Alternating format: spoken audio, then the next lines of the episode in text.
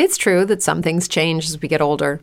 But if you're a woman over 40 and you're dealing with insomnia, brain fog, moodiness, and weight gain, you don't have to accept it as just another part of aging.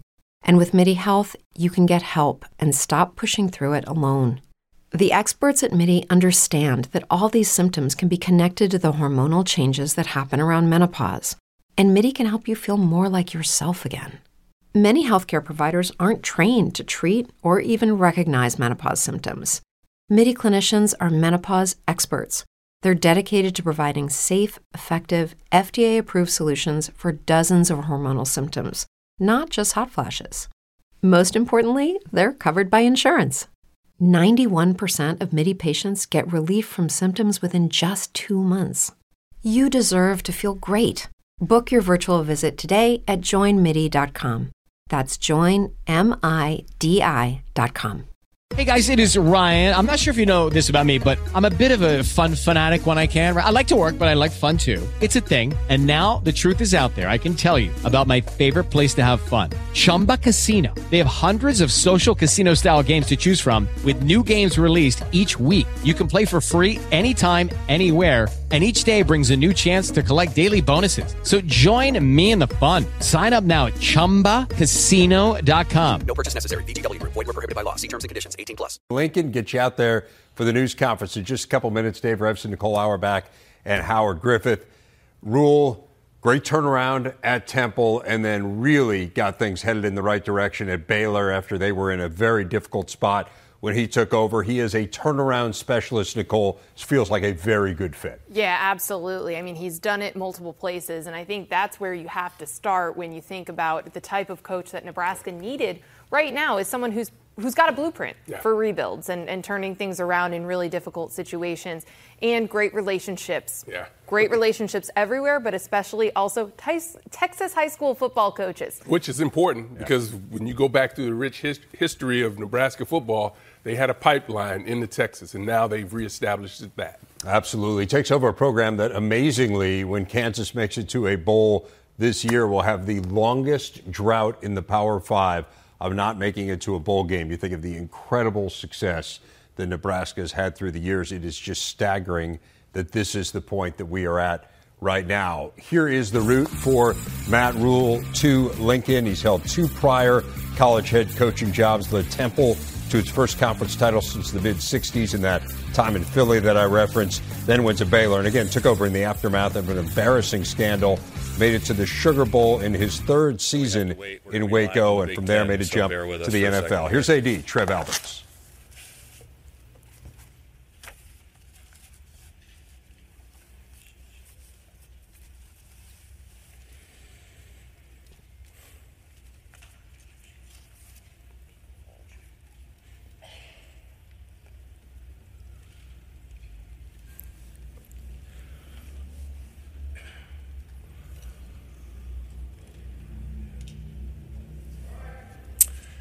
Okay, good afternoon, everybody, and welcome. Thank you so much for being here. What a great turnout. Uh, give yourself a round of applause for being here. There's a lot of energy in this room right now. We really appreciate you being here.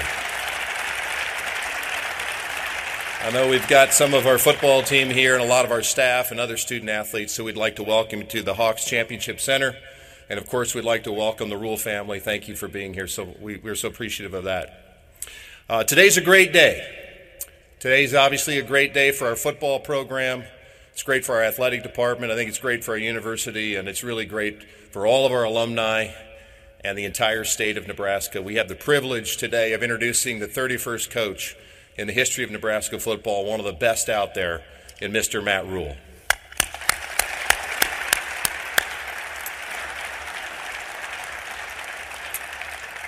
So what I'd like to do is, I know you're not here to hear me. You are here to hear Coach Rhule, but I, I thought I would just, I want to go through a few thank yous.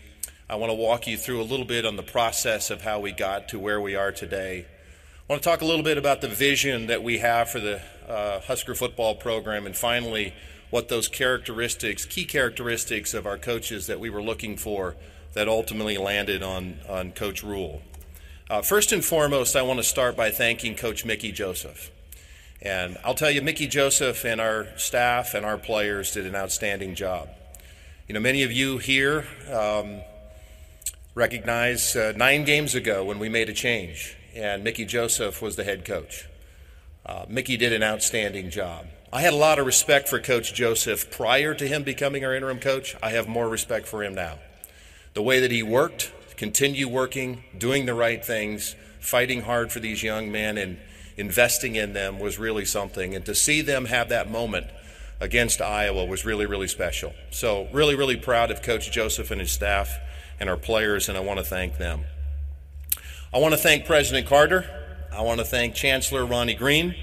I want to thank our Board of Regent members who we have here. I want to thank Governor elect Pillen. Um, I'd like to thank uh, our staff. I'd like to thank the media. And I'd like to thank you for giving me the space to run an effective search. I know it was a long time. Uh, I think it was the longest search in the history of Nebraska athletics, probably. But uh, it was very meaningful to me that you all allowed us to do a real search and gave me the space to do that. So thank you very much for, for allowing me to do that. Uh, I'd like to thank my wife, Angie, and I'd like to thank our staff. The fact of the matter is, for the last couple months, I've been a little bit remote. this has consumed all of my time. And uh, I'm just so grateful to have the staff we have in Husker Athletics who worked really hard to make sure that everything was, was moving forward appropriately. So I want to thank them. I want to thank Julie, Brian, Vivi, and Leona. Thank you guys so much for allowing your husband and your father to become the head coach at the University of Nebraska. You're going to love this place. Husker Nation is going to love you, and we're going to support you and your family. So thank you for believing in us, and thanking you. I want to thank you for being Huskers. This is awesome.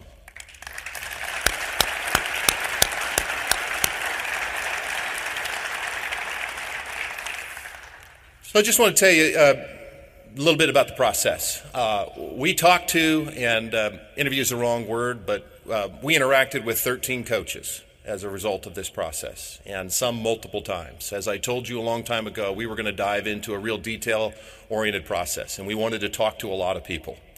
And uh, I really want to thank all of those folks um, who took the time to talk to us. I learned a lot in that process. Obviously, we're not going to be releasing the names of all the people that we had a, an opportunity to talk to. But I also want you to know that candidate 1A for me in the University of Nebraska was always Matt Rhule from the beginning. And so we're really glad that we ended at that point.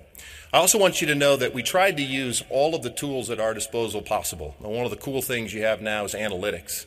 And so we really were able to dive into a lot of analytics and some of the detail behind that. We were able to use a firm that helped us look at successful Big Ten programs, looked at all of these candidates and trying to match up. Obviously, analytics aren't the primary driver, but it's a tool. And so we tried to use all of our tools um, at our, uh, for our benefit. I just want to tell you a little bit about our vision. It's real simple to me. The University of Nebraska always has been and always will be the premier development program in the country. That's our DNA, that's who we are. For those of you who drove up, you saw the Go Big project. You can see the investment of our donors into that. That's the brick and mortar behind the greatest development program in college football. That was going to be really important to me as we looked for our next head coach. Secondly, a focus on toughness. If there's anything this program's been about the last 30, 40 years is this is a program that's based on toughness. And so I was looking for coaches who understood what toughness looked like, what practice looked like, and ultimately getting back to the vision of being the most physical team on the field on Saturday. That's Nebraska football, that's Husker athletics, and toughness was a key component of what our vision was going to be. Third and finally was a clearly defined identity. It's something that I really believe in. We're going to believe in something, and we're going to dive into it, and we're going to play complementary football. And I believe that's what Coach Matt believes as well. He'll get a chance to tell you about his vision. So, some of the quick coaching characteristics that we were looking for, and some of this is redundant. Obviously, we talked about this a little bit before, but an authentic leader. Uh, it's really important to me. We need leadership. We need someone that our players are willing to follow and our coaching staff. And we have that in Matt Rhule. We need a man of integrity. This program has been built on integrity. We do the right thing all the time. And so having a leader of integrity was really important to us as well. A culture builder, a people manager, someone that understands how to build it brick by brick from the bottom was critically important to me. A process oriented individual. Details matter. As you think about the Big Ten Conference and where we're going, and how USC and UCLA and perhaps others someday come into our league, and the level of coaching that's going to happen in the Big Ten, attention to details and process are going to be really, really important to our future. Being a grinder, as I've talked before, is really important. You got to work at this job. You got to be passionate about winning. And finally, a strategic thinker. And as we said about our process in talking to those coaches, there was one coach that consistently stood out from everybody else. One coach who went to multiple places at multiple levels and had the strategic vision to create the structure around what it took to win at that place. Let's be honest. We're at a critical juncture in our, in our history as a football program. And having somebody that has a track record of understanding how to build a program at multiple levels and in multiple locales with multiple strengths and weaknesses was really, really important to me. Matt, I just want to thank you. I want to thank you for believing in me and believing in the University of Nebraska. I want you to know that Husker Nation is behind you. We're going to support you and we're going to work as hard as we can to help you and our program be successful. And so it is now my distinct privilege and honor to get to introduce the 31st head coach of the University of Nebraska's football program, Mr. Matt Rhule.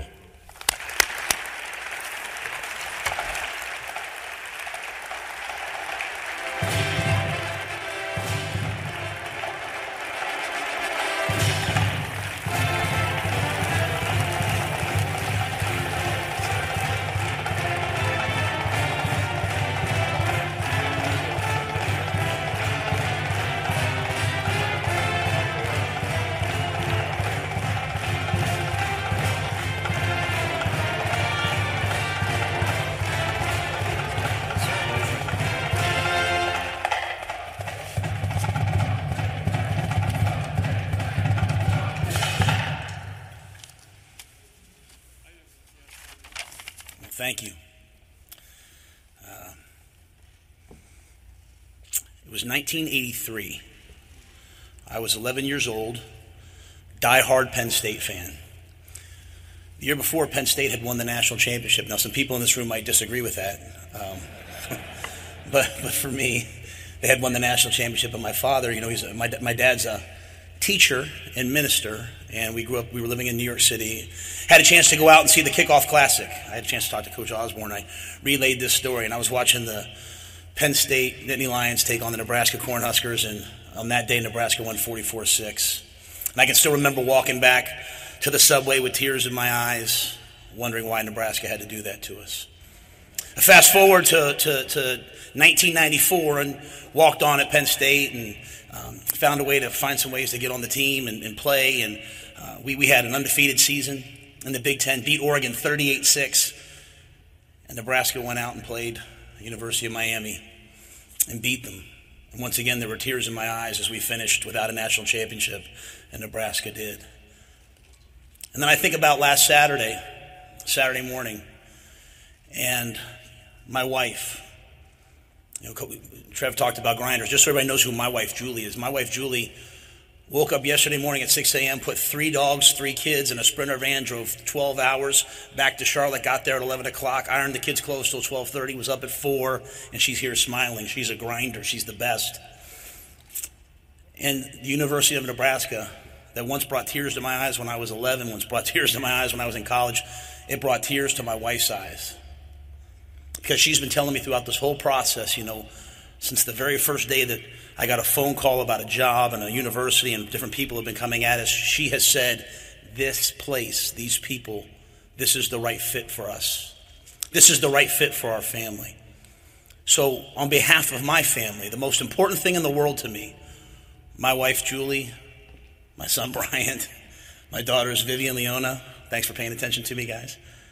I want to thank Husker Nation. I want to thank the University of Nebraska. I want to thank Chancellor Green for this opportunity.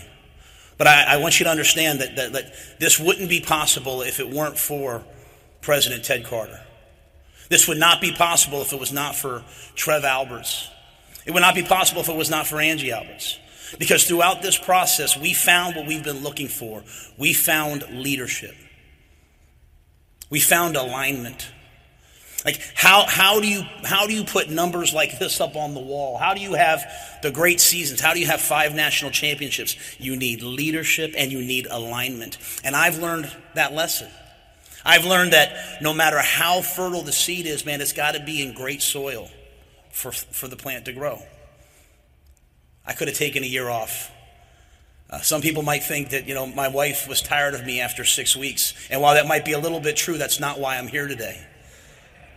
I'm here today because as I talked to Trev, the passion for football was reborn inside me. The passion for young people was reborn inside of me. When we came to Lincoln and we snuck into Lincoln and we drove around, we said, you know what? This is a place that's committed to greatness. This is a place that's committed. Look at this facility that's committed to player development. These are people that love their university, that love their state, and love their football team. So as people ask me why, I am here because this is the right fit. It's the right time. And if I have one message for you, we can absolutely do it. We can absolutely get the University of Nebraska and University of Nebraska football exactly where it's supposed to be. It will be hard. It may take time, but it will be done. So thank you, Trev. Thank you, President Carter, for setting a vision for us that made us made us decide to call this home. I want to echo what Trev said. I thought it was awesome watching the team on uh, on Friday play against Iowa, and I'm sitting there watching it and trying to figure out, hey, is this going to be the team that I coach next year? Coach Joseph and his staff just showing tremendous leadership. The players on that team, I've had a chance to meet the team, talk to some guys, just showing the leadership to keep that team together. And again, that's what I hope that I bring. Because if there's one thing I've learned in the last couple years after my, my, my foray in, college, in, in, the National Football League, it's that anybody can lead when things are easy. That, that's convenient leadership. Who steps up when things are hard? Who stepped up for this team in the middle of the season when the coach is gone and guys can go either way? Like, who steps up when we haven't had the success as a program that we want? Who's going to step up and fill the void, stand in the gap? And I'm honored that I've been chosen for that. And I'm just one small piece of it. Leadership isn't just a position, it's a way of life. And I hope, and I'll start today, I can promise you this I'm going to rip this suit off sometime tonight, and I'm going to go back to my office, and I'm going to start to recruit, and I'm going to start to do all the things. But I am honored to say that I have a chance to lead this football program. When people ask why, besides living here in Lincoln, besides the leadership that I found, besides the opportunity, just just the resources and support. My son, you know, he's a he's with this YouTube generation. I have seen the tunnel walk maybe five thousand times. I have seen post game celebrations. I've seen the hype videos. I, I mean, I, I, feel like, and I don't know Nebraska well enough yet, and I hope you'll bear with me because I want to embrace everything, everything that has to do with the University of Nebraska and the University of Nebraska's football program. But I feel like I feel like through him and through some, some friends of mine who've played here that this is exactly the right place at the right time. And let me say it again. I believe we can do it. So thank you to my family. You know, when you ask me what our vision is, and obviously we want to we want to have Heisman Trophy winners, we want to win major awards, we want to win conference championships, we want to win national championships. But guys, I'm a I'm a day by day guy. I'm a process guy. I'm a what's what's next person. And I can just tell you this that I want to build a team that's tough. I want to build a team that's hardworking. I told the team that today, like the price of glory is paid in here at 6 a.m. the price of glory is paid on the recruiting trail. Like we are going to work harder. I can't say that anybody else, but harder than we've ever asked ourselves to work because this is to this is going to be hard. You can't win three games and then win four games and then just come to work excited about just hey, what's going to happen next? So we have to have a plan, and that plan involves working harder than the next man. We're going to build a team that's tough. We're going to build a team that's hardworking. We're going to compete at everything that we do. There's not a game that I expect to ever walk into where we don't expect to win. We want to honor the people who take their hard earned money. Like, it is such, it is not a burden, but a responsibility on me as the coach to know that there will be people from all across the state who take the money that they make with their hands and with their work and with, with, with just their daily toil, and they spend it to come watch our team play. And I, you know what? You can't win every game every year. It just doesn't happen. But you can certainly be a team that people are proud to watch.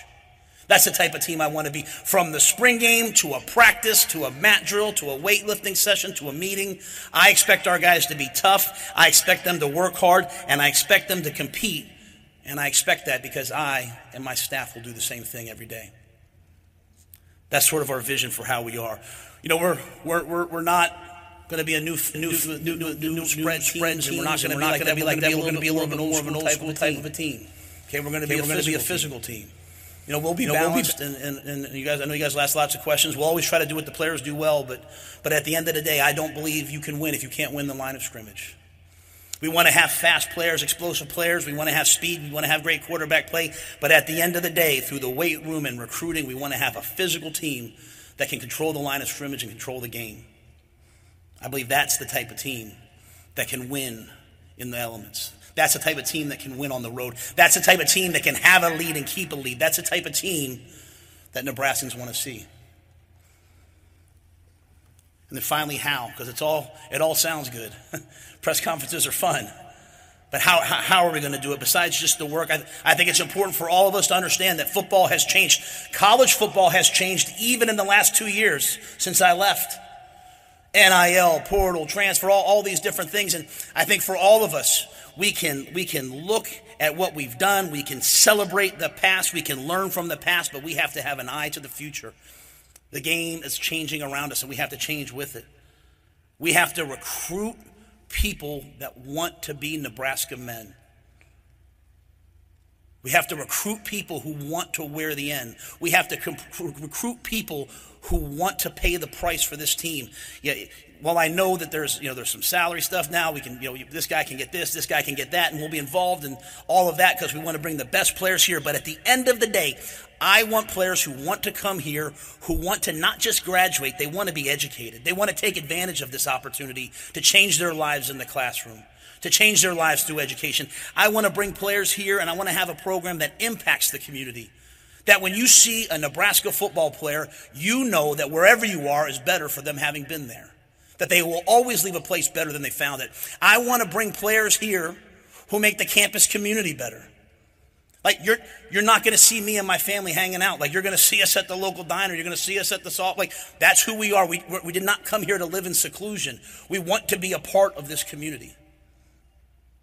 We want to be a part of this community, and I want players who want to do the same thing. Get educate, get educated, graduate, uh, uh, impact the community, uh, impact the campus, and then play great football. I mean, I want guys that want to be pro football players. I've had a chance to coach in the National Football League twice. So many players have left the University of Nebraska and gone on to the NFL. And while talent can get you there, character and integrity and work ethic and professionalism will keep you there. With Lucky Land Slots, you can get lucky just about anywhere. Dearly beloved, we are gathered here today to. Has anyone seen the bride and groom? Sorry, sorry, we're here. We were getting lucky in the limo and we lost track of time. No, Lucky Land Casino, with cash prizes that add up quicker than a guest registry. In that case, I pronounce you lucky.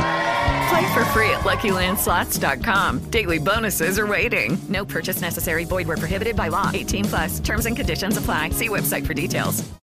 With the Lucky Land Slots, you can get lucky just about anywhere. This is your captain speaking. Uh, we've got clear runway and the weather's fine, but we're just going to circle up here a while and uh, get lucky. No, no, nothing like that. It's just these cash prizes add up quick. So I suggest you sit back, keep your tray table upright, and start getting lucky. Play for free at LuckyLandSlots.com. Are you feeling lucky? No purchase necessary. Void where prohibited by law. 18 plus terms and conditions apply. See website for details. It stinks getting fired. But if there's one great thing that came out of the day that I got the phone call that I was no longer the head coach of the Carolina Panthers, it was all of the players who played for me that are playing in the National Football League or who are going to medical school or going to business school who all said, you know what, coach, my life is better for having been a part of the program. It's not about me, it's about all the people that touched them. And so as we come here to the University of Nebraska, it is my intent to leave the university a better place for us having been here. It is my intent to make Nebraskans proud, but most importantly, for every player, walk on or scholarship, young or old, for every player that comes to play for us, that comes to, to practice in these facilities and sit in these meeting rooms, I want them to look back someday and say, you know what? my professional life, my personal life, my football life, it was all better for having been a Nebraska Cornhusker. I've gotten calls and texts from guys I know who play here, guys that I don't know who play here, and the pride and passion that they all feel for having been here and worn the jersey and been a Cornhusker, I want all the future generations to feel the same. So I will do my utmost best. I will do my utmost best to respect the tradition, respect that honor, and I hope that you guys will trust me to take us to another place, take us into the future, because it, it can happen. And as Trev said, the time is now. The time is now. And it's not really just about me, it's really about all of us because we have to be all in. If you want to see something fail, have a bunch of people stand around and wait to see it fail. If you want to see something succeed, everybody, even when you disagree, just move ahead and push ahead. It's going to take everybody, everybody who bleeds red to get the Nebraska Cornhuskers to where they, they're supposed to be. But we will do it, but we'll have to do it together. It's my honor. It's my family's honor. I want to make sure I thank them again. I want to thank my mother and father who couldn't be here but who are so critical in my life. I want to thank all the players at the Carolina Panthers. I want to thank all the players that played for me at the Baylor Bears. I want to thank all the players who played for me at the Temple Owls. I would not be here in this moment, in this iconic program, if it wasn't for them. And I also want to thank well, the picture's in the back. Whoever picked that picture of me with the Nebraska red, that's got to be at least 10 or 12 years ago. And I don't look that good anymore. So I want to thank that person. I'll just finish with this. As we went through this process, and there were bumps and hurdles, and Trev had to overcome some things, you know, contractually, and there were a lot of forces at work. Anytime, anytime things got difficult, my wife would look at me and she'd say, Admiral. She'd look at me and she'd say, Trev, trust the people. I trust them. I'm just so grateful that they trust me. Thank you so much.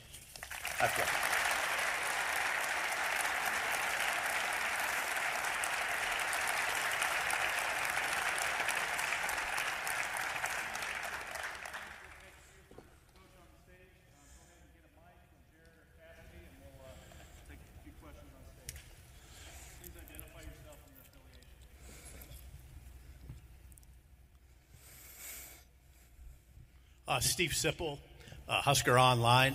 Welcome to Lincoln, Coach. You. You, you, talked about the, the line of scrimmage, and I, am wondering a couple things. Did Trev, did that, did the line of scrimmage come up in the interview process, and why are you confident that you can fix that part, enhance that part? Yeah, um, I think when I talked to Trev, um, you know, we talked a lot about just, hey, what's your what's your philosophy, right? So if you if you found a player that played for me at any of the three places, they'll probably say you know five or six things. You know, don't beat ourselves, win the line of scrimmage. You know, which means run the ball and stop the run, protect and affect the passer. So there's core tenets that I believe in. How you get there. At Temple, you know, we were we were a fullback in the I formation, and you know, occasionally spread out. When I was at Baylor, I had four, three, four NFL wide receivers. We were spread out, but at the end of the day, um, the, the, the, offensive lineman and the defensive lineman in high school football, college football, and in the NFL, they, they determine it. So, in terms of getting there, you know, I, am walking in a little bit blind in terms of, you know, I've seen the games on TV, I've had a chance to watch. This process has gone on so long, so I've ha- had a chance. But you know, I'll, I'll, have to I'll have to get into spring. You know, I'll have to see where we are to, to know that. But for me, it's just a vision. You know, a vision doesn't mean that that's where that's the picture that's here the picture that's here, that's I have to get into that. But the vision is to, to build up front, and that's that's not just recruiting. That's also the weight room. That's also the way that we want to train. And um, I'm confident because you know we, we've done that at Temple. You know for. I think I think right now there's 24 guys playing in the National Football League from Temple and Baylor combined, and none of those guys were four and five star recruits. Um, but we were able to develop them, so that'll be our plan here as well. Hey Matt, uh, Brian Christopherson from Husker 24/7. Welcome. Thank you. Have you had a chance to talk with uh, Mickey Joseph? Uh, there's a lot of interest in him around here and the, after the job he did, and, and what goes into the considerations of, of possibly retaining people who were on the staff? Yeah, you know, I, I reached out to Mickey right when I got the job. Uh, I'm looking forward to, to talking to him at some point here and talking to the rest of the staff. You know, I've been on both sides of it. You know, I've, I've, I've been an assistant coach on a staff that's been let go, and, and, I, and I've always appreciated the coach coming in and talking to me. Um, so, you know, I'll, I'll, try to be thorough with that process over the next couple days. And my family will go back tomorrow. And the most important things to me right now are the current players. Um, I need to sit down with them and talk to them, right? Like, they know they know the issues in the program more than anyone else, good and bad. And I say issues, I mean like good things. Hey, this is great. Hey, so I need to talk to the players, and, they didn't, and I need to talk to the staff and coaches. It, you know, to me, it all comes down to fit. You know, people have to want to be here. Number one, they have to want to be in the role that they're in, and um, you know, we have to all move forward. Um, again, when I've not had success, it's when you know some people are pulling in one direction. There will be a very clear vision, a very clear process for how we do things within the walls of the football program, and um, you know within the X's and O's. And so, um, any staff member that's that's bought into that, um, I'd love to talk to. And I agree. I think Mickey did a fantastic job. And I've known Coach Joseph uh, for a while before that, not, not personally, but professionally. Excellent recruiter. Players love him. So I'm anxious to have a chance to visit with him and the rest of the staff. Hey, Coach, uh, Sean Callahan with Husker Online. I'm just curious, how important is this first week? Obviously, to get the roster stuff figured out, but to learn the NIL, uh, the transfer portal days, December 5th. You go on the road on Friday to start seeing recruits. Just these first four days in Lincoln, how big are they just to kind of figure out where this is all going for you? Yeah, you know, I've, you know, so so I, you know, I, I literally. Um, I got home that first day after no longer being the coach in Carolina and, and, and had, had a school call me. And so I've been, I've been, working on this for a while. You know, um, again, there was a lot of thought in our family that we would take the year and, and take the year off, and um, you know, just spend some time together. And um, I think that's really important. I, I, think it's important for recruits to hear. You know, I've, I've told every recruit I've talked to, like, man, I, I was getting, I'm, I'm, not making more money to, to work today than I would have been if I was playing golf back in Charlotte. Like, I could be on the golf course making the same money today. So this wasn't a financial decision. This wasn't, this was, oh my goodness, I, I, I think I can fit there. And I think the people are right. So um, I say that to say that I had all that time to really dive into this, study some things NIL wise, study some things, um, uh, you know, obviously the transfer portal, and uh, uh, so I think this week's important. I mean, it, we, we've we've gotten going right away. We have a certain profile that we like to recruit to. Um, you know, we like. Uh, we, we like big, fast guys, uh, you know, even if they're a little bit developmental. Um, so we want to get as much speed as we can get anytime we can get it. So uh, we've already gotten started with that. We just need to sit down with the guys that are here and see who else they were recruiting besides the guys that are committed. So this week's important. I don't know if I'll sleep very much, you know, um, but you know what? Next week will be important, and the week after. And here's what I know: the future of Nebraska football is not hanging on one one one decision. One it, it's it's hanging on the accumulation of day after day after day, uh, great recruiting, great development, great coaching, great teaching. Um, you know, so we'll just try to make sure we do that. You know, just say what's next every day. Hey, Matt. Uh, Eric Olson with the Associated Press. Uh, had you not come to Nebraska, did you have any other opportunities to coach elsewhere? Um, and uh, do you have some of your staff set already? Are you going to bring some guys with you? So I'll say this humbly and only for recruiting, because normally I wouldn't say this, but I was offered other jobs, yes. And um, I, you know, I, I just decided that uh, this was the right one um, for me. So, you know, I had the chance to maybe sit a year. I had the chance to, you know, I had some op- opportunities to do some TV and some broadcasting. I was offered, you know, some other co- college opportunities. Um, so, but th- th- I only say that to say how special this is. That you know, we didn't say, "Hey, we better go take this job." We uh, we felt like this was a really special place with really special people, great alignment, great resources, and then a fan, a fan base unlike any other. You know, I can't wait to bring recruits to games and let them see uh, what a game at Memorial Field looks like, Memorial Stadium looks like. Sam McKewon from the Omaha World Herald. Welcome to Nebraska, Coach. Uh, you're coaching in a league, a specific league, the Big Ten. It has a context. What do you know about that league, having grown up watching it? What kinds of players and coaches do you need to bring here to win in this league? Yeah, you know, um, it, it's a great question. You know, obviously, having been at Penn State, you know, the Big Ten was a, a different way, at maybe a little bit at that point, um, a, di- a, different type of a league. But you know, again, it goes back to the things I talked about. You know, you, the margin for error in the Big Ten um, in most games is pretty slight. You can't beat yourself. You have to be a team that executes. Um, typically, if you look at the Big Ten, you know, whoever has the best quarterback play is typically going to win. So you need to have not just a quarterback, but a, a signal, uh, a system around the signal caller that lets them be successful. And you have to be able to win in the elements. You have to be able to win when it's you know hot early in the year, cold late in the year. You have to be able to win on the East Coast. Pretty soon you're to have to win on the West Coast. And so uh, I think having defense, I think having a run game. Um, those things are important because if you can't play defense in this league, there's there's three four games a year you're going to get run off the field. In terms of coaches, um, you know I want young, energetic, dynamic coaches. Um, whereas there's some there's some leagues where you know you have to go hire some names and there's some guys that you know hey he's a recruiter and he's been in that area a long time. Um, I think my ties recruiting and our ties recruiting in Texas are something that we're going to lean on. I think our, you know, you look at the history of Nebraska and its ties to New Jersey. So, well, obviously, those are places that we're pretty well known, and then uh, Florida. Uh, so, um, those are the distinct areas. And then to me, uh, you know, just studying this job and taking a lot of time to study this job, the in-state talent I'm excited about. And then you draw that 500 mile radius, you know, making sure that uh, we have the best, you know, these might be little things, but I want to have the best summer camps. You know, I want to have two, three thousand kids a year come into our camp, not just prospect camps. I want kids when they're eight, nine, ten. I mean, everyone should have a chance to be a Husker for a day, and you know that's how you find the the players that go off and go to an FCS school. Like I don't understand why I'm in the draft last year looking at first round guys at FCS schools. Like I want them here. I want I, I want to find those guys, and so. Uh, finding coaches that are going to, I don't need celebrity coaches who are going to go see one school a day. I need coaches that are going to go and do it the old school way go see six, seven, eight, nine schools a day, speak at a clinic, call recruits. So we're going to have a hardworking staff. Um, uh, in terms of, do I have some guys lined up? There's some guys I'd like to bring with me. Uh, I want to be respectful of the staff and talk to them as well.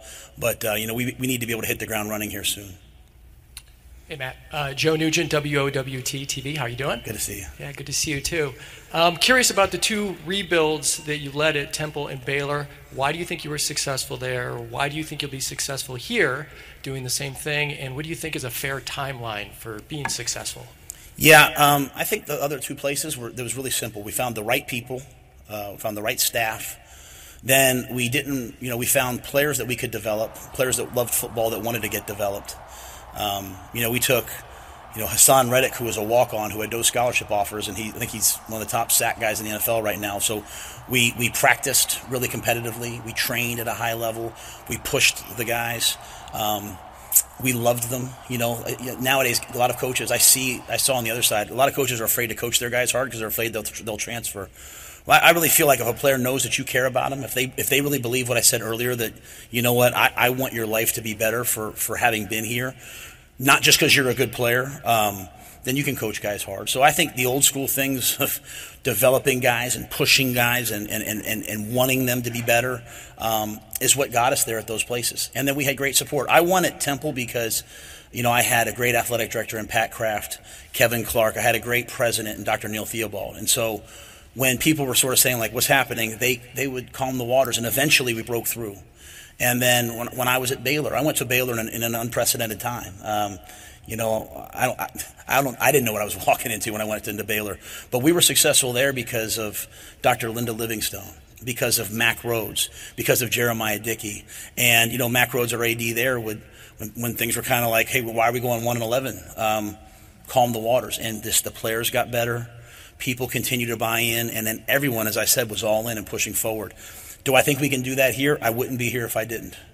I wouldn't be here if I didn't. Um, I can't. I just can't say that enough. I would not be here if I did not believe, a, in the players that we can get here. B, the history of Nebraska and their their their belief in, in, in player development, both on and off the field. In terms of timelines, um, you know, I learned at the last place, you know, uh, to be careful. To, to you know, I probably didn't want to give a timeline. I, I, I want to win tomorrow. I want to win right away. Um, you know if, if, if, expectations sometimes run real, people get frustrated. I just know this: um, we're gonna we're gonna work our tail off starting you know starting today, and um, uh, we'll do it as fast as we can. Matt, welcome, uh, Mitch Sherman, the Athletic. Um, you mentioned Trev and Admiral Carter, and your respect for them. Can you um, can you um, get into a bit when and, and how the interaction began? with with them and, and what your um, you know what what that came back to, um, how strongly you feel about them, and have and how that's grown through this process. Yeah, I'll I'll I'll defer the timeline to them just so I don't get on their bad side right off the bat. you know, if I say anything wrong. But uh, uh, no, you know, it's funny. I remember the first time I talked to Trev on the phone. Um, my wife was kind of nearby. We, we, were looking at a little, I was like a little breakfast nook, and I was talking to him, and you know, we were just talking about football and talking about the process and talking about player development and just a conversation.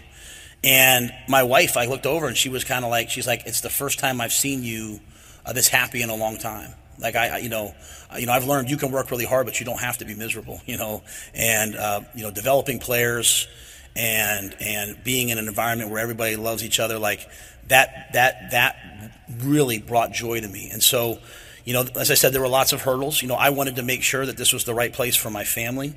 It's not just about me. You know, um, everyone will see me. You know, my they'll see me as like at Coach Matt Rhule on Twitter. Like I'm dad first, and um, I don't want to bring my kids and move them every three years. You know, I, I talked about a little bit last week on, on, on NFL Network. Like it's my son who's a senior this year in high school coming up, who was the was the one who said, "No, I want you to I want you to go to Nebraska. I want you to do this." Um, he'll make whatever sacrifice. If I have to stay back there, Dad, I will. If I have to, you know, whatever it takes. And so, um, it was because everyone really, really, really trusted Trev and his vision. Um, we loved meeting Angie. We could tell that this this was a great family.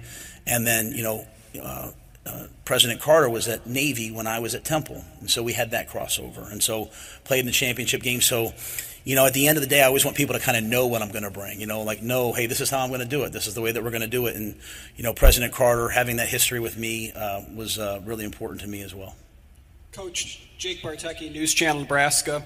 Uh, welcome to Nebraska. Welcome Sorry. to Lincoln recently you've gone from college, then a few years in the NFL, now back to college. After leading a team at the highest level, do you feel like you are better prepared to be a college coach now? Do you feel like it made you a better coach? A thousand times, per, uh, a thousand times, per, uh, a thousand percent, I should say. Um, it made me a better man. It made me a better person. You know, when you're in the NFL, and very grateful to the Carolina Panthers, and there's so many wonderful people in that organization.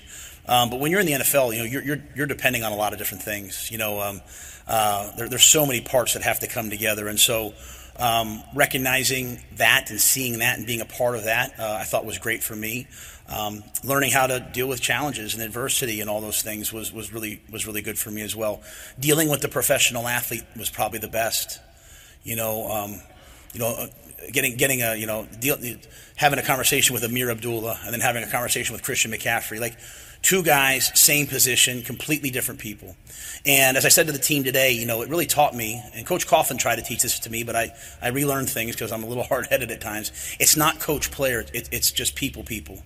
It, we're just people, right? We all have different roles. I'm the coach here, but we're, we're just people. And so I think that interaction with the players really, really taught me. And especially this year, you know, I was on the hot seat from the la- end of last year to the middle of this year. And when you're a coach that's on the hot seat, do the players really have to listen to you?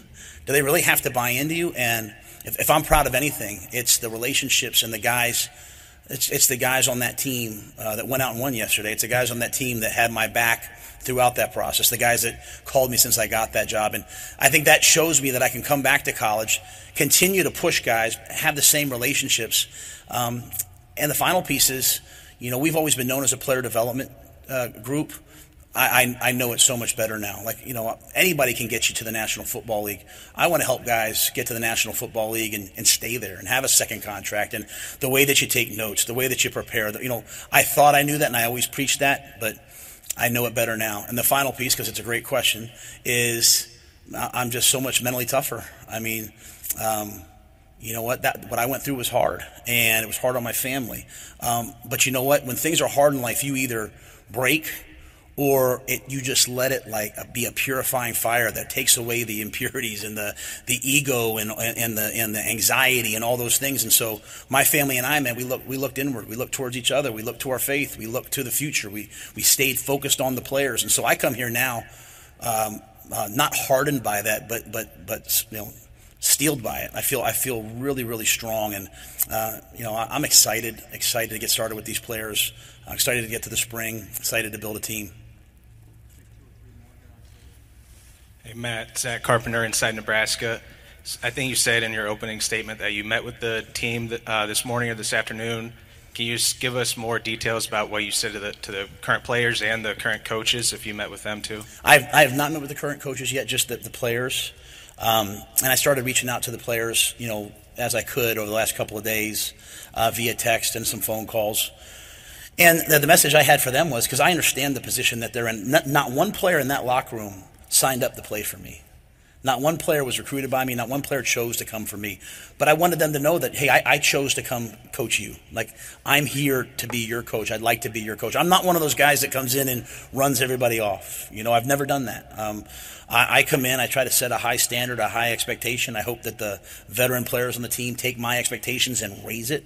Um, and so I said that to them. I wanted to make sure that they knew that when they got back in the spring that we are going to work at a really high level. And uh, hard work is not punishment practicing and playing football is not punishment. Being physical at practice is not punishment. I wanted them to understand that the way that we can get to where we want to be is is on the practice field. It's through competing. That I wanted them to all be a part of it. I, you know, i think it's an honor. I think it's a privilege to be a Nebraska a Cornhusker football coach and football player, and I wanted them to appreciate that. And then finally, I told them I'd be here all week, and I look forward to talking to each guy. Um, I want to hear their perspective. I want to hear from them. I think that's really important for me to learn more about this program right now. Hey, Coach. Uh, Steve Marik with Inside Nebraska. You've coached on both sides of of the ball. Is there one specific side, offense, defense, that you're really passionate about? Um, not you know not, not really. Um, that's a, it's a great question. You know we've we've always historically um, you know at, at, at, Temple after a couple years we were in the top ten in, in, defense. At Baylor our last year I think we were in the top five. I think we are in the top five in takeaways on defense. Uh, after one year in the NFL Carolina we were number two in the NFL in defense. So we've always built a culture of defense. Um, I've tried to always offset that, you know, on the other side by, you know, trying to run the football and be physical on offense. Things that we got done at Temple and Baylor at a pretty high level. Um, but I think everything's important. I, you know, I really do. When when Trev says complementary football, I just think what you're saying is that every single play counts. And in, in today's world, where we all get pulled in so many directions, trying to teach the team that you know everybody just needs to go out and win the rep. If everybody wins the rep, forgets the play, what's next? Win the next rep. So I'm, you know, I'm passionate about the game. I love offense. I love defense. You know, uh, I love special teams, and I think that's why you know I try to hire staffs that are great teachers, have lots of energy, um, care about their players, and then I have enough knowledge maybe on both sides to to see if there's a problem and step in if ever needed. Michelson, KLKN News here in Lincoln. You mentioned talking with Tom Osborne over the weekend and a bucket list item for you. Can you expand on that conversation and any advice he shared with you? No, uh, coach. Coach was great. Uh, great. You know, he just, um, you know, he just he just welcomed me, and um, you know, I just told him. I said, hey, I. I wouldn't take this job if you know if I didn't have your blessing. And uh, he he kind of laughed and said, you know, you don't need my blessing, but you know, I trust Trev, and and uh, you know, I I know that you'll uh, do a great job. And uh, I'm, I'm, I'm, thankful that uh, Coach Grant Teaff, who's a special person in my life, and Coach Osborne have a relationship. So I, th- I think that they were able to maybe visit a little bit, but. Um, yeah, it was great to have a chance to talk to Coach Osborne. You know, he, he's uh, he's uh, someone, as I said, that uh, you know I've looked up to as a coach. You know, there you see a lot of things on sports today. You see a lot of things on ESPN today. I grew up in the era of the gentleman coach. You know, the coaches that would battle for 60 minutes and then shake hands and go clinic together in the summer. And uh, that was that was Coach Osborne. That was Coach Paterno. That was those men. And so um, uh, he uh, he said he'd be here for me if I ever needed it, and I, I will certainly take him up on that. Amie Just, Lincoln Journal Star. Um, as you stand here today, what does success mean to you? Like, what does a successful team look like, and how do you get Nebraska back to that? Yeah, I think um, I think the first step, you know, I, I really talk in steps. I, you know, and I, am not saying they're not there right now, so I, I don't want to ever say that. I think the first thing is that just that we are those three things that I talked about, like that we are really a tough team. That um, you know, no matter what the situation, no matter what the circumstances, we do what we say we're going to do and get it done that that this off season that we work really really hard and, and that we compete. Um, you know, you can you can sometimes in football um, get so caught up in the results that you forget the process. And so I think if you're those three teams, then the, if you lose by two or you lose by 20, it's the same thing. You lost. And sometimes we, you know, we fool ourselves into like, oh, it was a close loss here, it was a close loss there. You know, this game, you go out each week with a, a mission, you either win or you lose. And so, you know, I want to win as many games as possible but I want to win the right way. And so the way for me is is to make sure that that the things that I talked about in this press conference, you know, controlling the line of scrimmage, not beating ourselves. You know, I'll talk about winning the turnover battle.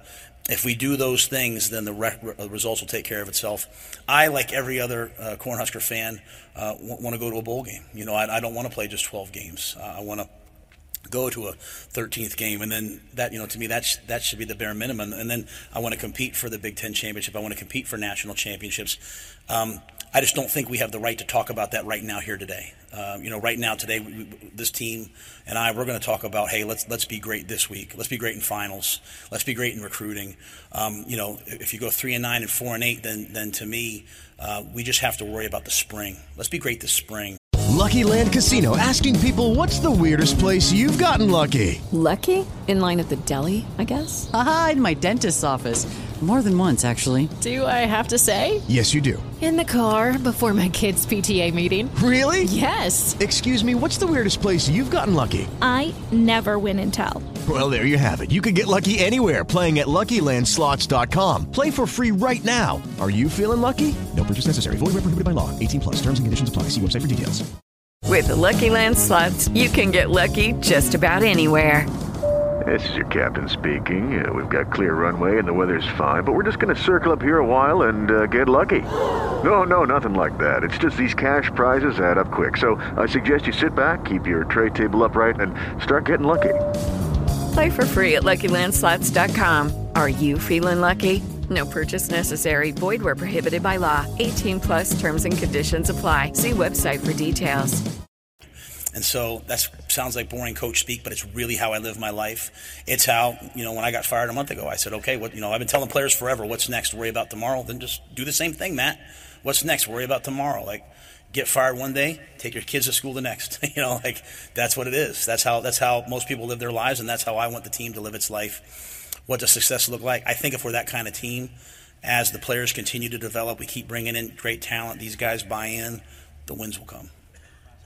Hey Matt, Andy Kendeigh, KTV in Omaha. Welcome to Nebraska. I want to ask you. Um, you mentioned NIL and the transfer portal. How do you go about building your roster and mixing the portal kids and laying the foundation with kids that you recruit and develop? And can you do both? Yeah, I think you, I think you know the good teams are doing both. I think as your recruiting improves, uh, you see the really really strong teams across the uh, across the, the nation. There, there's they probably have less transfer kids. Um, but I think right now the first thing we'll do is continue to evaluate the roster. Uh, we will leave no stone unturned to find good players. Uh, they come in all shapes and sizes. We will take the walk-on program seriously. We'll take transfers seriously. We'll take NIL seriously. You know, when I talk about all in, that's that's that's making sure that we have the money to go do the NIL at the level that the teams we're competing against do it at. So uh, we will look at we will look at everything. We just won't sacrifice the ideals and the integrity of the program. You know, uh, the guys that come here. Um, you know, there's nothing wrong with a young man wanting to make some money. You know, there's nothing wrong with a young man wanting to make some money off his ability. Um, every one of us, we want to be valued and we want to be compensated financially. There's nothing wrong with it. Um, but they have to also want to be here for Nebraska, and they have to want to be here for their teammates, and they have to want to win. And so when you find guys who want to come here, who want to develop, who want to get a degree, who want to serve and impact the community, who want to win, um, those are the guys that I want to make sure that we. Uh, we uh, take care of uh, financially when we can. And I, I know that the way it works is the collective, not me. I don't mean to say we and get in trouble, but you I think you understand what I'm saying. Um, and you know what? I think it's a great incentive for young people to come in and play well. And, and, and uh, the, the, better you play, the more things that you do, the more opportunities that you have. And that, that's really kind of the American way. You know, the more you do, the more you get. And so um, we'll embrace all of that. All right. Thank you all very much.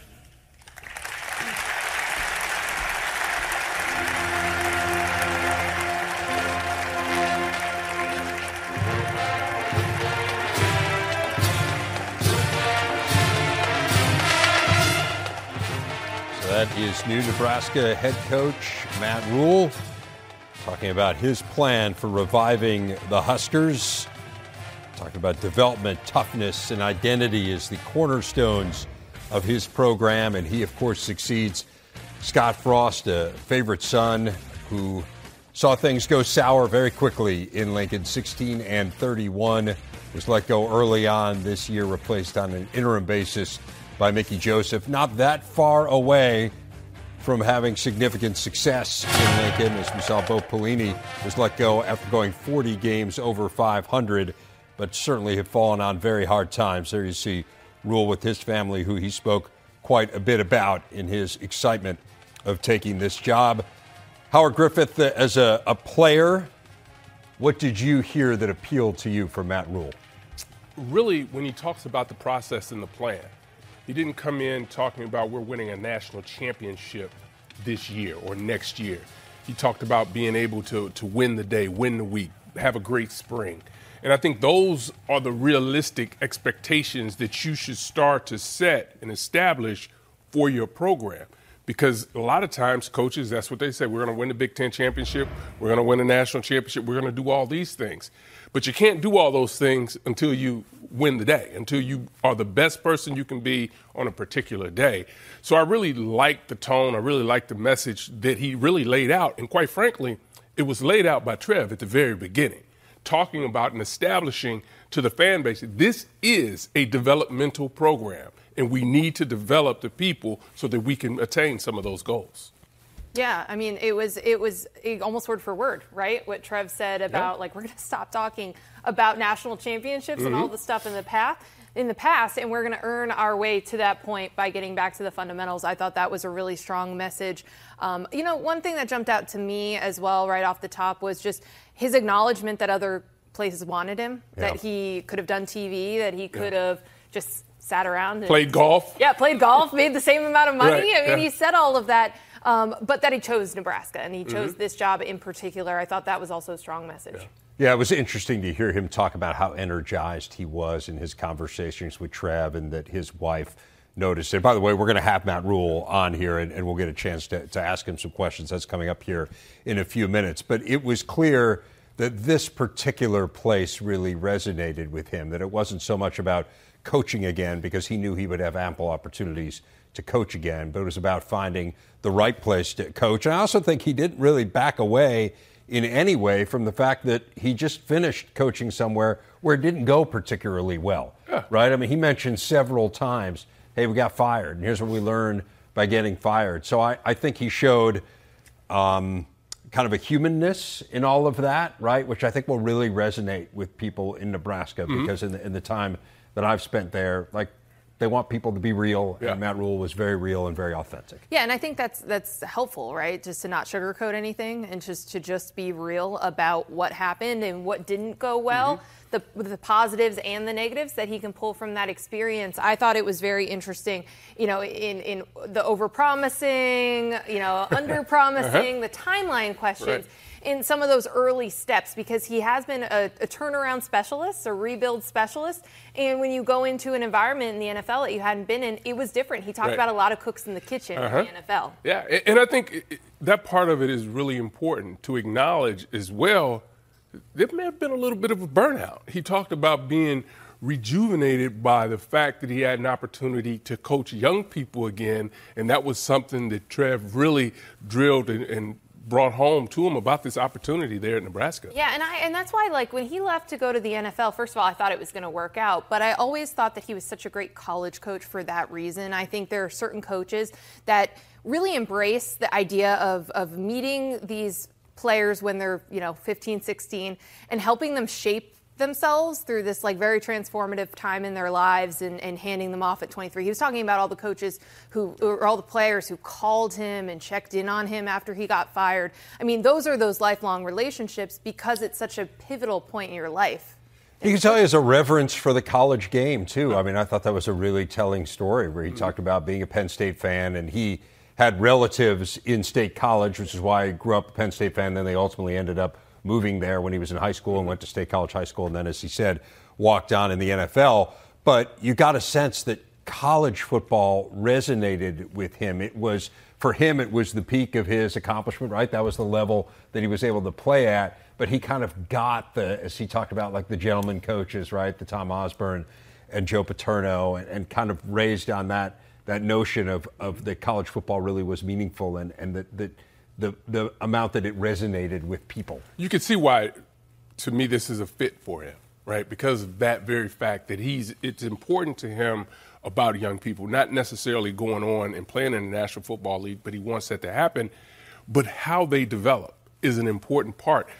The other thing that stuck out was the fact that you don't hear this too often but you hear a coach kind of throw a timeline out about talking to the old staff. He says yeah it's going to be a couple of days because he wants to talk with the players first and really find out what, what's going on in the program and how he can best uh, position himself and then move on and talk with the coaches and to see who wants to be here and who is going to be a good fit for the program moving forward. Yeah, I also thought it was interesting that he noted that basically he's been studying up on NIL, transfer portal, and all of these things because we've talked about that on this show. We've talked about that's basically the difference. He has been in the NFL over the last couple of years as roster management has really changed, and he has basically said since the day he got fired, he was learning about that because college programs were interested. No doubt. And of course, Nebraska is well positioned to oh.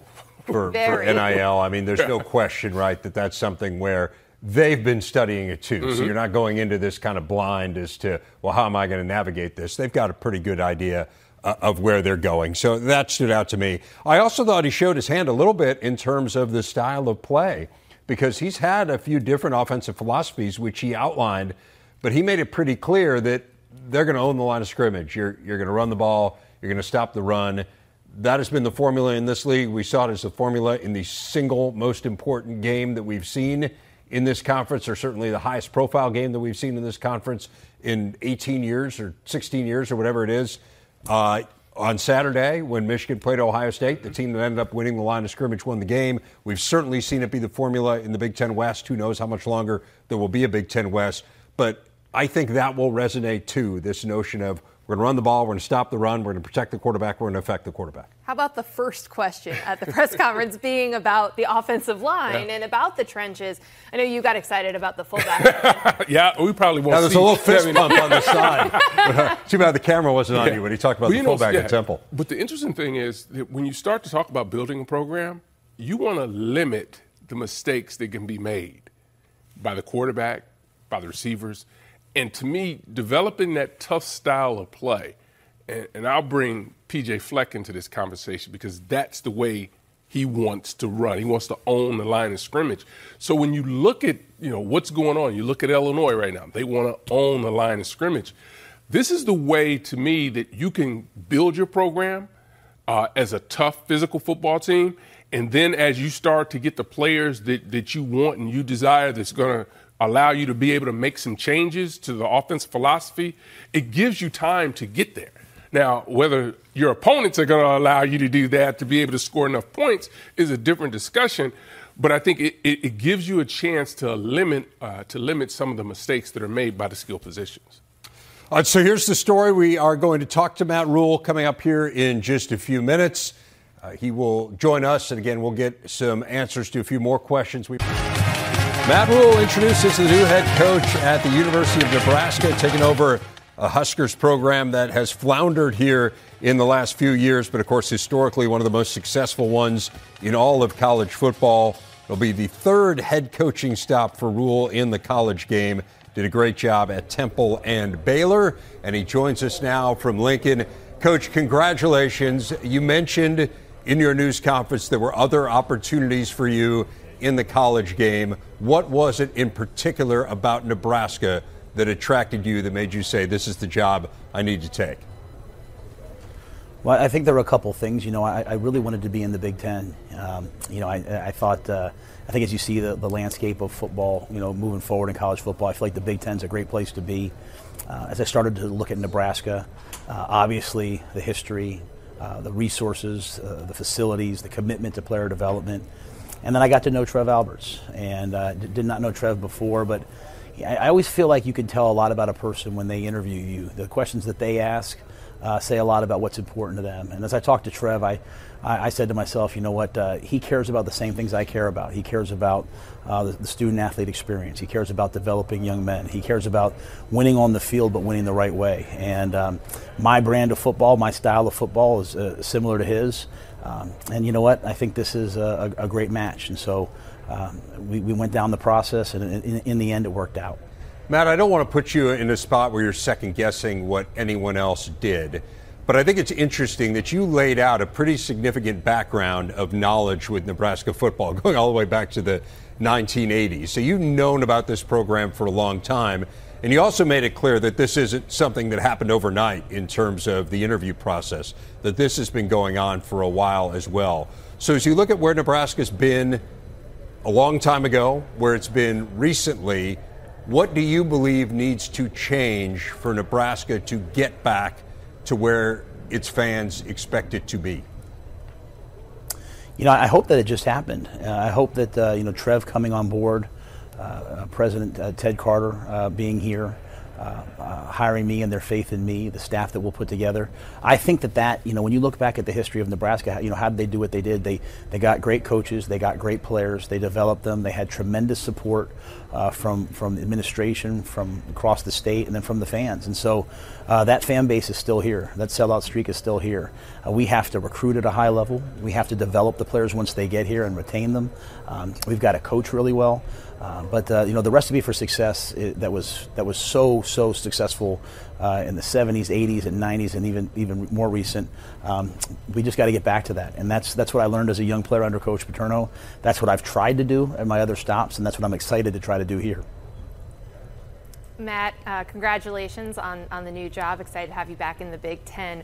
My question for you is that you've been out of college football during some pretty formative years. How has roster management changed in the time you've been away from college football? Yeah, the rules have all changed. you know, um, I've talked to you know, but even as I've talked to a couple friends, Nicole, and I've said, you know, hey, you know, I'm, I'm, I'm not so sure about this one thing. Guys in the SEC, guys, they, they, they, they say, Matt, none of us know. You know, we're all kind of learning. The rules seem to change as we go, and so one of the things that I, I think I've done over the years, you know, and, and you have to do at a place like Temple, you have to do when you go to Baylor after the scandal it had was you have to be, you know, unbelievably creative. You have to always, you know, be looking at, hey, what can we do? What should we do? How can we do it best? And so, um, you know, this game is about getting a great roster, um, developing that roster, and and putting them in a position to succeed. And so, you know, the transfer portal has changed things. Uh, NIL has changed things, but. I, you know, hopefully for me, going to the National Football League, uh, dealing with the salary cap, dealing with all those things, I think I'm, I'm more than prepared to handle all of it. And at the end of the day, you know, if the players come to play for you and they feel cared about and they feel like they're getting better and they feel like they have a chance to win, a lot of times uh, that, that covers a lot of the bases for most players. Coach Howard Griffith, congratulations. Welcome to the conference. Uh, I wanted to ask you a little bit about your philosophy, offensively and defensively. How flexible is it to the roster that you will ultimately inherit inherit, not necessarily the roster that you will recruit to down the line? You know, I have core core tenets and core philosophies that I believe in. You know, you have to win the turnover battle. You have to control the line of scrimmage. Uh, you have to score touchdowns in the red zone. You have to win third down. You have to be great in two minute. Um, but but how you get there to me can change based upon your talent. You know, when we were at Temple, we were an I formation two back team. When we went to Baylor and uh, we had all NFL receivers. We became a spread team, uh, but we still we were going to be physical up front. Uh, we were going to run the football and, and, and win the situations. Um, defensively, you know, we've always had a, a top ten defense, both uh, at Temple, at Baylor, and in the National Football League. And um, to me, that, all, that, defense always comes down to who you are. We were a four-down team at, at, at Temple. We went to the three-two stack at Baylor and finished uh, in the top 10 in, in, defense my last year there. So uh, we will we will have coaches that can coach all different kinds of schemes, all different kinds of techniques. What most matters is that our players can play fast, and so uh, we'll get in here this spring. You know, we'll recruit now. We'll get in here this spring. We'll, we'll see what the guys do well, and um, it's my job as the head coach to put the whole picture together and make sure that uh, our best players are on the field doing what they do best. Matt, you you turned things around at Temple and at Baylor. Is there a blueprint for the first few days or few months? Is there something you did at both of those places that you're now going to do at Nebraska? You know, I, I, think I've learned a lot about it, and, and the first thing I'm going to do here is listen. You know, I, have gone into those other places and just tried to, you know, usually I tried to go in and set the tone, and, and they were a little bit later. Usually, they were, you know, the, the, the time frame back then was in the, you know, when the spring semester started. Now with the transfer portal and early signing date, you know, you're getting hired a lot earlier. So I, I, think the thing for me is that you know what I've learned is that young people uh, in this day and age they, they want to be heard. Um, so you know I'm, I'm going to do my best to sit down with the guys on this team. You know I think what this team did this year, you know losing their coach after game three, they could have packed it in as Trev said. Um, I thought you know Coach Mickey Joseph did a great job. The team did a great job, and so I want to talk to the guys. I want to ask them, you know, hey, you know, what, what do we do well? What do we not do well? Um, really get a feel and a pulse for where the team is at so that over the winter break I can make strategic decisions. And, uh, you know, we've had uh, other places three year turnarounds. You know, I don't want to have to wait three years. I'd like to do it quicker. I'm not promising that, but I think the best thing I can do right now is listen. Coach, one of the things that's, that's really changed in recent years is the back office the support staff, the, the large support staff. Is that something that you're looking to bring to Nebraska as well? Yeah, you know, I think uh, I, I, think especially in the recruiting space, and I think it was great for me to work uh, in Carolina and, and, and, work with Scott Fitterer and Marty Hurney, our general managers, and work with all the scouts. Um, uh, you know, I think that that's a, a, vital way to do it. You know, so we'll have a robust uh, recruiting and personnel staff, uh, rec- a robust player engagement staff. You know, the guys. We sometimes we spend so much time on the guys who aren't on the team. You know, you can neglect the guys on the team. I want to make sure that the guys on the team are being supported in every way. You know, football, social, personal. So uh, it takes people to do that. So we will have all those people. Um, we'll have them there and available for our guys, uh, and it, will be great. We'll, we'll hire a great staff and, and, and try to pour into the players. Coach, you know, everyone goes to a new job and talks about how great the fan base is, and we do have tons of amazing fan bases throughout college football. Nebraska's is really special. And you spoke about the sellout streak. I mean, 388 straight sellouts have sold out the stadium as long as any of the four of us talking right now have been alive. What is your message to them? This has been a really tough stretch for them in terms of not necessarily a time frame – but kind of what they can expect from Nebraska football. You know, I, I think the message to the fans is that um, is that this absolutely can happen. You know, uh, I, we have to expect it to happen, and more importantly, we have to make it happen. Um, you know, the, the, the, time absolutely is now, and as you guys said, I've had I've had you know you know six seven weeks to really watch this team, watch the games, go back and study, um, uh, talk to people, and um, you know I, I, believe in Nebraska. I believe in our fan base. I believe in the people that are here, and so. Um, you know, when I say all in, you know, I, what that mean? What does that mean? That means everybody does whatever they can do: buy a season ticket, come to the spring game, donate NIL money, uh, support the team. Um, you know, that that's what we need. We need everybody pushing in one direction and pulling in one direction. And uh, um, you know, it's it's not going to be easy. You know, I wouldn't be sitting here if it was if it was easy, uh, but it'll be worthwhile when we do it. You know, Coach, you've been around a lot of really good coaches, both at the college level and the pro level. But it was interesting in in watching you up there and the way you kind of held that audience. I know your dad was a pastor as well as being a really successful youth coach too in, in his spare time. What did you learn from him about leading people and coaching people that you have applied in your coaching career? I think there's two things I learned from my father. Number one, um, my first year at Baylor, we were on our way to a 1 11 season, and you know I was game planning this and game planning that. And I remember my father said to me because he was in the in the building with me. He said, "You know, Matt, you'll rebuild Baylor football one relationship at a time." And so, you know, I, I, I still did my work, but I take five extra minutes to talk to Bravvion Roy take three extra minutes to talk to Denzel Mims. And I see those guys uh, on Sports Center now making plays in the National Football League, and uh, he was right. You know, life life comes down to relationships. Every single one of us, everyone watching this, everyone and the cameras in front of me. You know, we, we all go to bed at night worried about you know our future, our family. Uh, we all have things that matter to us, and so. Uh, as a coach, if I can if I can understand what, what drives the people in, in, you know, in my stead, if I can understand the fear, the anxiety, uh, I can make this a positive place and a positive experience. So, relationship, relationship, relationship covers all. And um, you know, he's a he was a, a, tremendous help to me at Baylor, and I'll try to carry that message here. One more great coach I want to ask you about. You mentioned you had a quick conversation with Tom Osborne. He, of course, is as legendary as they come in the state of Nebraska. What was his message to you? Uh, just, just very simply that you know he was always going to be there. You know, if, if, if I needed him, you know that you know he did he didn't want to he didn't want to get in my way, but you know he would always be there if I needed him. And, and I'm one of those uh, coaches who, um, you know, the the, co- the, the, the, coaches, the great legendary coaches, the, the Joe Paterno for me, the Tom Coughlin for me, Dick Vermeil.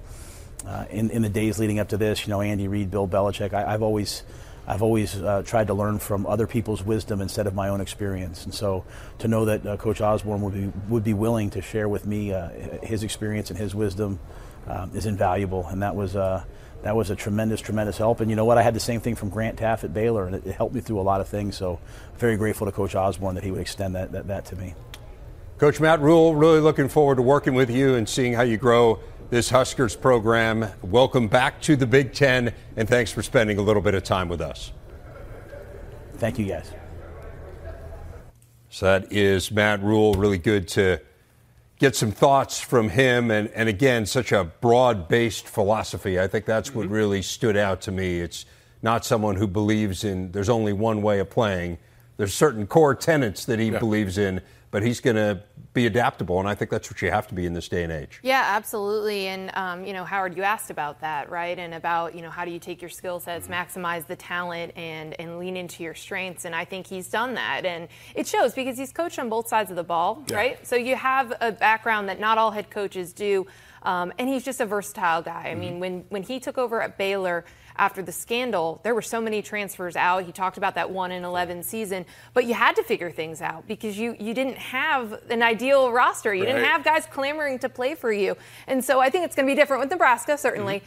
But he's done this in the past. Yeah, and, and to me, when he continues to talk and you hear his message and what he wants to do and where he wants his program to be, it it's really is, and I mentioned this earlier, it really is going to be one day at a time, right? And it's not trying to, to promise a lot of different things, but I think his process and what he wants to do will really, you mentioned this, Dave, will really resonate not only inside that locker room, because one thing players want to know that you care, that you actually care about them, and they'll do whatever they need to do for you and play hard for you if they believe you care.